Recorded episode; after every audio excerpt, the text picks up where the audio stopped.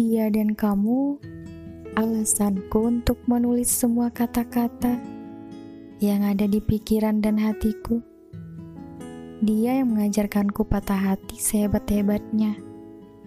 Dan kamu membuat aku belajar jatuh cinta lagi. Mengobati semua luka yang pilu. Kamu mengetahui semua hal yang pernah aku alami.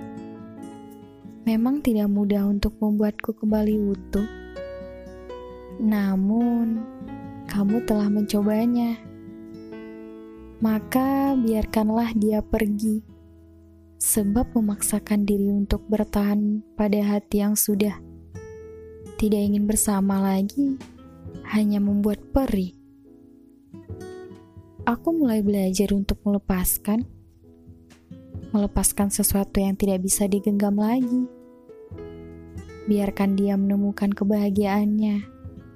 Sudah jelas bukan aku. Aku belajar untuk menahan deru rindu, sesaknya patah hati, hingga akhirnya bisa kembali menikmati jatuh cinta. Aku juga layak bahagia tanpa harus dia